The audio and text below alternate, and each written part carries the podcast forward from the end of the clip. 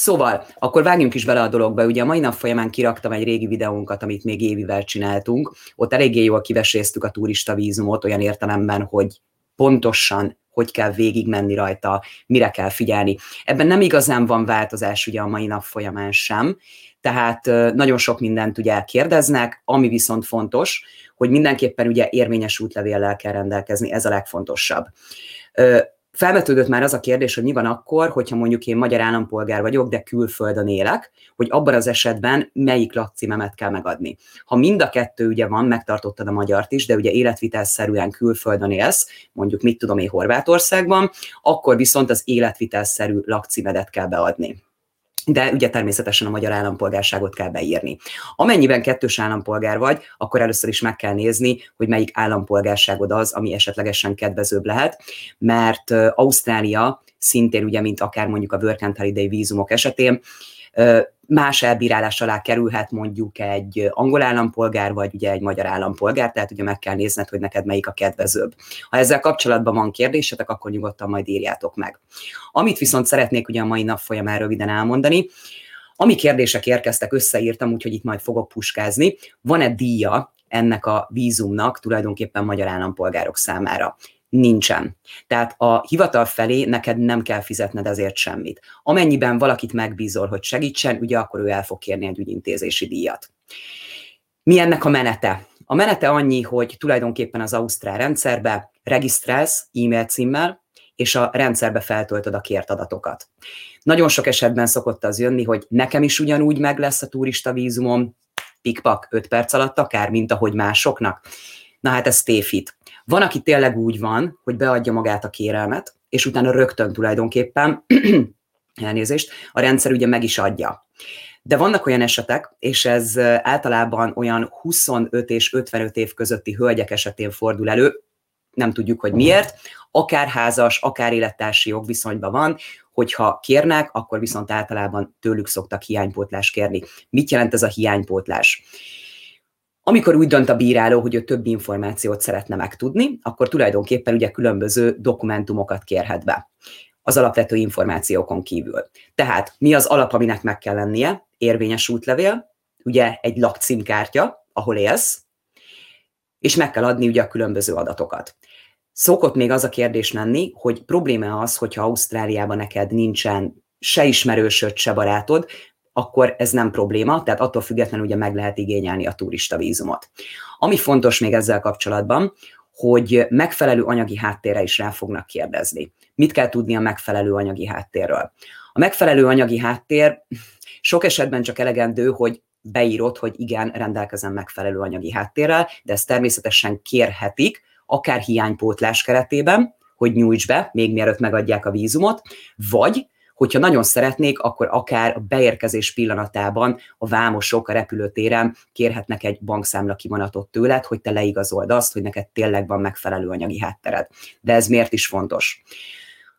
Ausztrál turista vízummal, ugye 651-es számú Ausztrál turista vízummal nem dolgozhatsz hivatalosan. Tehát neked ugye pénzednek kell lennie ahhoz, hogy te fenntartsad magad. Tudjál enni, a belépőket fizetni, és mi van akkor, hogyha történik veled valami, tehát ugye legyen megfelelő anyagi háttered. A megfelelő anyagi háttér, amit ugye a Work and Holiday vízumnál is elmondtam, nagyjából ugyanaz érvényes rá, de hogyha valaki nem látta az előző bejelentkezésemet, akkor azért itt is szintén meg szeretném erősíteni, hogy a megfelelő anyagi háttér az hogy, hogy néz ki az ausztálok esetében. Amikor azt mondják, hogy igazold le, akkor tulajdonképpen egy, nem lehet lekötve a megfelelő anyagi háttér. Kettő, azonnal hozzáférhetőnek kell lennie, tehát a te bankszámládon kell lennie. Nem lehet három hónapos lekötés, állampapírokban, semmi az égvilágon, tehát azonnal hozzáférhető összegnek kell lennie. Mit is jelent tulajdonképpen ez pontosan? Az, hogy nem lekötött pénzet igazolnod kell, hogy van ugye a bankszámládon és a rendelkezésedre áll. Na most, ami még fontos ezzel kapcsolatban, hogy nem elegendő azt mondani, hogy itt van a bankszámlámon ennyi pénz, hanem ezt le kell tudni hivatalosan igazolni, hogy ez honnan van. Tételezzük fel, hogy munkabérből, vagy hogyha esetleg valaki adott neked ugye pénzt arra, hogy te ki tudjál menni Ausztráliába, akkor viszont a másik fél, aki adja ezt a pénzt, neki kell leigazolnia, hogy honnan van ez az összeg. És nem elegendő az, hogy fogja magát és átutalja a bankszámládra, hanem attól függetlenül, még ha nem is ő akar kimenni, de ugye segít neked ezzel, attól függetlenül neki munkáltatói igazolást, vagy ugye akármilyen más hivatalos dokumentumot, amiből van a pénze, azt kell tulajdonképpen ugye neki beigazolnia. Mennyi az annyi? Igen, tehát a megfelelő anyagi háttér, hogy ezt hogy is kell számolni. Először is, ami fontos, hogy ugye neked venned kell egy repülőjegyet. Vízum bírálat előtt nem veszünk repülőjegyet. Tehát ez nagyon fontos, jó? Tehát Ausztrália vízumköteles ország, és először be kell adni a vízumkérelmet, meg kell, hogy kapjad, bírálják el ugye pozitívan, és utána vegyél repülőjegyet. Körülbelül úgy kell számolni, tehát a tanuló vízumnál konkrétan meghatározzák, hogy egy évre 21.100 ausztrál dollárnak megfelelő összeget kell tudni felmutatni. A turista vízumnál nem határozzák meg ugye ezt pontosan, és én azt szoktam tanácsolni, hogy ha tanuló munkavállalói vízumot vesszük, akkor tulajdonképpen körülbelül úgy számolt, hogy olyan 1800-2000 ausztrál dollár egy hónapra. A turista vízummal, a 651-essel, ugye maximálisan három hónapot tartózkodhatsz benne Ausztráliában. Tehát ne tévesszem meg, hogy te egy évre kapod, viszont maximálisan egy beérkezés után három hónapot maradhatsz bent, és az azt jelenti, hogy neked a három hónapon belül el kell hagynod az országot. Természetesen, hogyha nem adsz be egy másik vízumkérelmet, de erre is majd ki fogok térni. Amit tudni kell ezzel kapcsolatban, hogyha te mondjuk ki szeretnél menni egy hónapra, és azt mondják, hogy a megfelelő anyagi hátteret mutasd fel, vagyis szeretnéd tudni, hogy azért, ha nem is kérik, hogy mennyi pénzzel kell rendelkezned, akkor körülbelül úgy kell számolnod, hogy egy hónapra olyan 2000 ausztrál dollár, és plusz 2000 ausztrál dollár ugye a repülőjegy, amit fel, a repülőjegynek az ára, amit fel kell tudnod mutatni. Én azt javaslom, hogyha valaki egy hónapra akar menni, akkor is ez a minimum összeg. Tehát Ausztrália drága, bármi történhet, úgyhogy legyen nálatok pénz. Nagyon fontos, hogy ne érjen meglepetés. Kérdés szokott lenni az még, hogy kötelező-e biztosítással rendelkezni ehhez a vízumhoz. Az ausztrálok nem köteleznek arra, hogy neked legyen biztosításod. Viszont ha nincsen biztosításod, és veled bármi történik kin, akár egy kisebb vagy egy nagyobb probléma, akkor abban az esetben tulajdonképpen nagyon keményen bele kell nyúlnod a zsebedbe. És én inkább mindig azt szoktam javasolni, hogy kössünk biztosítást, már az elindulásunk napjától a hazaérkezésünk napjáig legyen. Tehát ne csak a beérkezésünk napjától éljen a biztosítás, hanem már az utazásunk megkezdésének pillanatától éljen a biztosítás. Milyen lehetőségek vannak erre? Én szoktam azt javasolni, hogyha valakinek alapból nincsen olyan biztosítása, ami Európán kívülre jelen esetben ugye Ausztráliára, Ausztráliára is kiterjed, akkor abban az esetben érdemes egy ausztrál biztosítónál kötni. Például most mondhatnék példákat, több biztosító, Allianz, akkor vannak olyan biztosítók, amik ugye léteznek Magyarországon is, Ausztráliában is, de vannak olyanok ugye, amik konkrétan ausztrál biztosítók. Teljesen mindegy, hogy melyiknél kötöd, az a lényeg, hogy mindenképpen javaslom, hogy legyen. Ez körülbelül úgy kell számolni, hogy heti szinten, ami egy alapbiztosítás, tehát komolyabb problémákra is biztosít, kisebb dolgokra is biztosít, kórházi ellátást is biztosít. Ugye soha nem tudjuk, bárkivel bármi történhet, tehát azért jobb, hogyha megvan a biztosítás, még hogyha fel se kell használnunk. Reméljük, hogy ez egy olyan pénz, amit ugye az ember kifizet, biztonságban érzi magát, és ugye nem használja föl. Ami fontos ezzel kapcsolatban, hogy tulajdonképpen a biztosítás, ugye jó, hogyha szerintem Ausztrálnál van, de ugye ezt mindenki maga dönti el. Vannak olyan esetek, amikor például különböző bankoknál magához a bankkártyához jár már, ugye akár Ausztráliára is érvényes biztosítás. Vagy van alapból a bankkártyádhoz, és akkor azt mondod, hogy ezt te szeretnéd kiterjeszteni úgy, hogy Ausztráliára is érvényes legyen. Tehát ez is egy nagyon jó megoldás, hogyha a bankoddal egyeztetsz, hogy esetleg nála van-e olyan biztosítás, ami neked megéri és kiterjed Ausztráliára, vagy a meglévő biztosításod már alapból kiterjed, vagy van egy meglévőd, és azt kiterjeszted ugye Ausztráliára is. Tehát ezt mindenképpen javaslom, hogy erre figyeljünk oda, mert soha nem lehet tudni, hogy mi történik.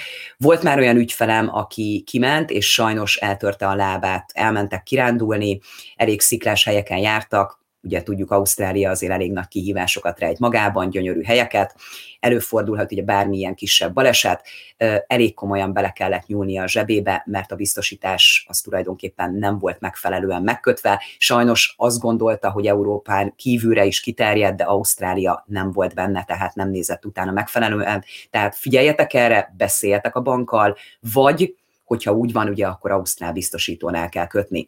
Még mielőtt elfelejtem, jogosan felmerülhet a kérdés, hogy körülbelül ez milyen árba van mondjuk egy Ausztrál biztosítónál. Magyarországon ezt nem tudom megmondani, én Ausztrál biztosító árakat tudok mondani. Ha valaki turista vízummal megy ki, akkor abban az esetben úgy kell számolnia, hogy körülbelül olyan 30-32 ausztrál dollár per hét. Jó, tehát ez fontos, hogy per hét.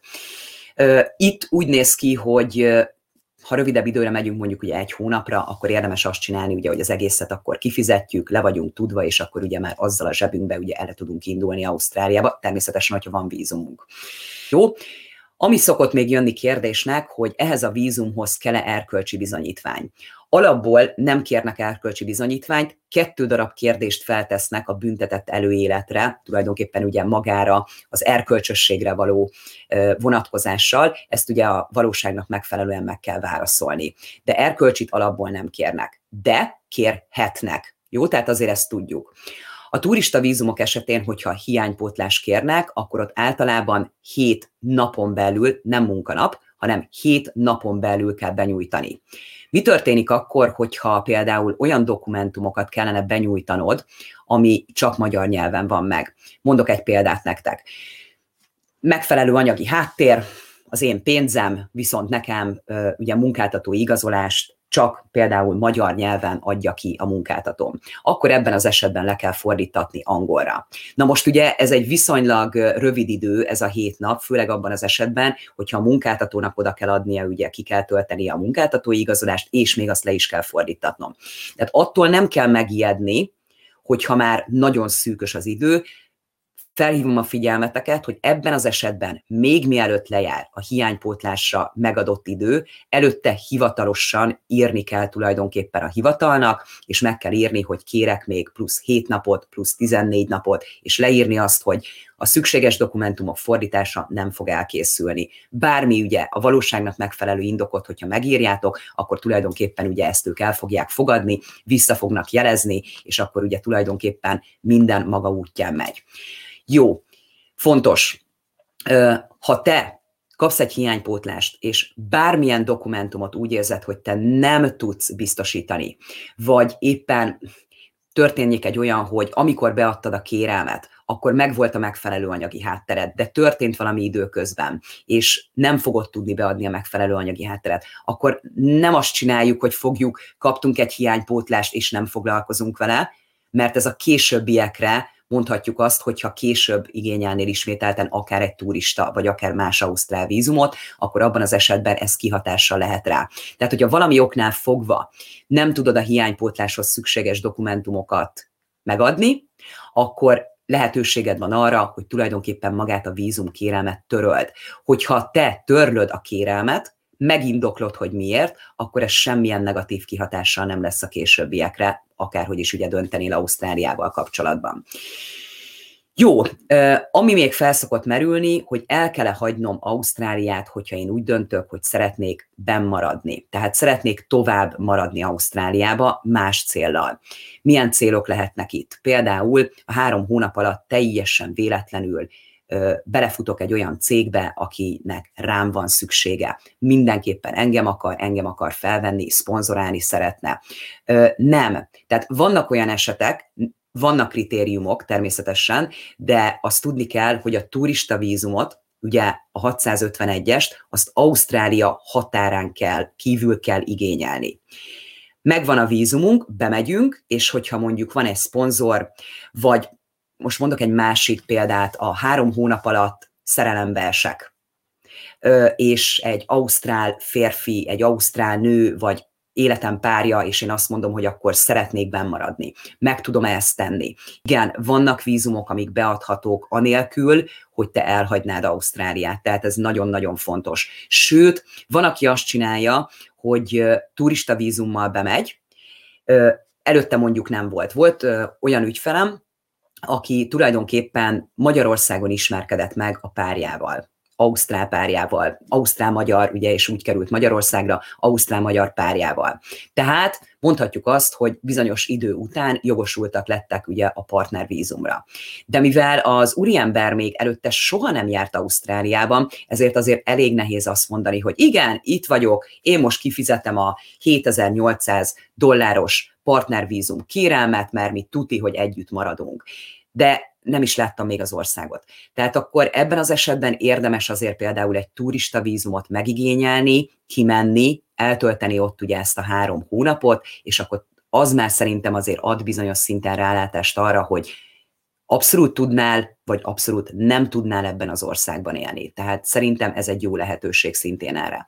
És ami még nagyon fontos, ahogy említettem, nem lehet hivatalosan munkát vállalni a turista vízummal, de ami fontos, hogy önkéntes munkát, amiért pénzbeli juttatást, fizetést nem kapsz, olyat vállalhatsz, és ezért az önkénteskedésért, hogyha szállással, étellel segítenek neked, akkor az teljes mértékben hivatalos, tehát ezt megteheted. Tehát önkéntes munkát, melyért nem kapsz pénzt, azt tulajdonképpen csinálhatod ezzel a fajta vízummal. Ezek lettek volna szerintem a legfontosabb információk. Ahogy említettem, ugye a Évivel azért egy, nem is tudom, azt hiszem, hogy fél órás videó volt, amikor végmentünk a teljes igénylésen, amit ugye meg is osztottam a csoportban.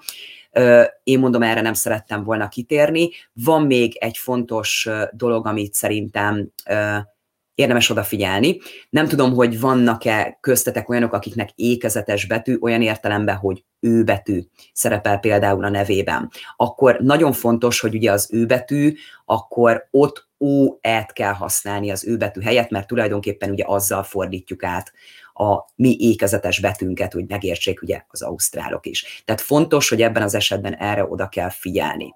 Olyanról szeretnétek kérdezni, hogy jelen esetben mi a helyzet ugye a koronavírus miatt, akkor amit tudni kell, hogy igényelni már lehet turista vízumot, jó? Tehát elég komoly feltételekhez kötik, hogy mikor lehet bemenni, de igényelni már lehet. És mivel ugye a megkapástól számítottan egy éved van a beutazásra, ezért ha például valaki ugye ősszel tervezné, amire reméljük, hogy már azért realizálódnak itt a dolgok, akkor én azt gondolom, hogy érdemes azért ugye beadni nem mindenkinek megy, ahogy mondtam, tehát nem mindenkinek megy azért így, ez nagyon fontos. Próbálok jönni a vízumokkal külön-külön, és próbálom a általam tapasztalt dolgokat megosztani, hát ha segít nektek olyan értelemben, hogy mire figyeljetek oda.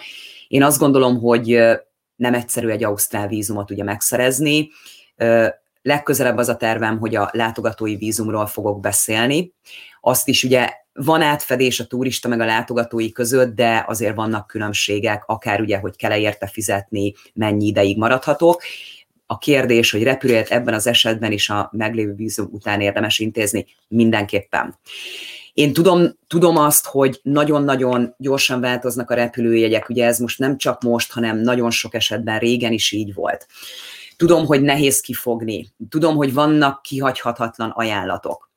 Megveheted, de kockázattal jár. Tehát a te kockázatod. Ha valami oknál fogva nem kapod meg a turista vízumot, akkor meg kell oldanod, hogy a legjobban gyere ki belőle. Tehát én nem javaslom senkinek, semmelyik ausztrál vízumnál, hogy a vízum bírálat előtt meglegyen. Ha van meghívó levél, az előnyt jelent. Nem kötelező, de ö, attól függ, ö, hogy milyen értelemben kérdezzük azt, hogy előnyt jelente, hogy jobban megkapja-e, tehát hogy biztosabb, hogy megkapja-e? A levél előnyt jelente. Abban az esetben természetesen jelent előnyt, hogy van ugye egy kötődés Ausztráliába. Itt akár egy baráti meghívó, akár egy rokoni meghívás, tehát valamilyen szinten előnyt jelent. A bírálatot nem befolyásolhatja. Tehát, hogyha valakinek büntetlen előélete van, érvényes útlevele, és hogyha kérik, megfelelő anyagi háttere is megvan, tehát mindent be tud mutatni, akkor tulajdonképpen az, hogy van-e meghívó levele vagy nincs, nem befolyásolhatja a bírálatot. Nem. Ami még fontos a meghívó levéllel kapcsolatban, ugye, hogy vannak lehetőségek, hogy a meghívó levélbe mit lehet beleírni. Tehát mibe támogatjuk azt, akit meghívunk. Itt is ugye elég nagy a skála. Tehát lehet az, hogy meghívjuk, és azt mondjuk, hogy nálunk fog ugye lenni, nálunk fog élni, tehát ugye szállást adunk neki. Lehet ugye azt is mondani, hogy a szállástól kezdve a biztosítás, a repülőjegy, és ugye minden az, amit mi állunk tulajdonképpen. Ez sem befolyásolja magát a bírálatot, jó? Viszont fontos, hogyha adunk egy meghívó levelet, a meghívó levél ugye az egy kicsit szerintem magyarul mást mond, mint az, hogy támogatói levél. Tehát amikor a Ausztrál vízumoknál meghívó levélről beszélünk, akkor tulajdonképpen valamilyen szinten egy támogatói levelet küldünk, mert ugye ez egy hivatalos ellenjegyzett levél, ö, bo- bocsánat, ellenjegyzett dokumentum. És ha viszont ott leírjuk azt, hogy mi fogjuk az illetőt elszállásolni, mi adjuk neki a teljes ellátást, mi biztosítjuk a biztosítását, mi vesszük a repülőjegyét. Azért arra figyeljünk, hogy mi ugye ezzel aláírjuk azt, hogy ebben tényleg támogatjuk. Tehát, hogyha most mondok valami nagyon-nagyon rossz példát, jó? Tehát valaki meghívja a régi gyerekkori barátját Ausztráliába bevállalja azt, hogy leírja, hogy szállás, biztosítás, teljes ellátás, amíg itt van, tehát felelősséget vállalok ugye ezek után. Ha viszont valami történik, mondjuk összebalhéztok, és te azt mondod, hogy akkor figyelj, menjél innen, menjél haza, akkor azért megütheted érte a bokádat. Ha vele valami történik, akkor egyértelműen ugye maga ez a támogatói levél, ez a meghívó levél, ami ugye azért egy olyan bizonyíték, hogy te vállaltál utána egy felelősséget. Én nem leveszélni akarok senkit, tehát félre ne értsétek, én csak elmondom, hogy ezt gondoljátok végig, hogyha egy meghívó levelet megadtok, egy támogatói levelet megadtok, akkor tényleg az kerüljön bele, amit a valóságban is meg tudtok adni támogatás céljával. Jó, ez egy nagyon fontos szerintem, hogy ezt ne felejtsük el. Ö, bocsánat, egy dologgal viszont kiegészíteném hogy ugye említettem, hogy vannak lehetőségek arra, hogy nem kell elhagyni Ausztráliát, és ugye lehet menni tovább ugye egy vízummal. Fontos, hogy a turista vízumot, amikor megkapod, akkor meg kell nézned, hogy milyen kondíciók vannak benne. És szintén, mint a Work and Holiday vízumnál, ugye, amit említettem, vagy akár ugye beszélhetünk más vízumnál is, hogyha belekerül az, hogy no further stay, akkor viszont nem vagy jogosult arra, hogy Ausztrálián belülről beadja bármilyen másfajta vízumot. Szuper. Akkor viszont hamarosan folytatjuk, hamarosan találkozunk. Köszönöm szépen akkor a figyelmet, és akkor szerintem azért elég aktív lesz a csoport, és nyugodtan ott is kérdezzetek. Én azt gondolom, hogy nagyon sok Ausztráliában élő, Ausztráliá ba költöző olyan ember van már a csoportban, aki már ugye nagyon tervezi, nagyon precízen utána nézett a dolgoknak, akik kinnélnek rengeteg kérdést ugye meg tudnak válaszolni. Én is próbálok segíteni nektek, hogy minél több információt ugye átadjunk, úgyhogy hajrá, folytatjuk akkor következő héten. Ha van kérdés, akkor a csoportba is írhattok, vagy akár, akár nekem is. Én is köszöntem szépen, további szép estét, nem mondom azt, hogy jó éjszakát, de kinek mi a programja ugye péntekre, köszöntem, akkor folytatjuk következő héten. Sziasztok!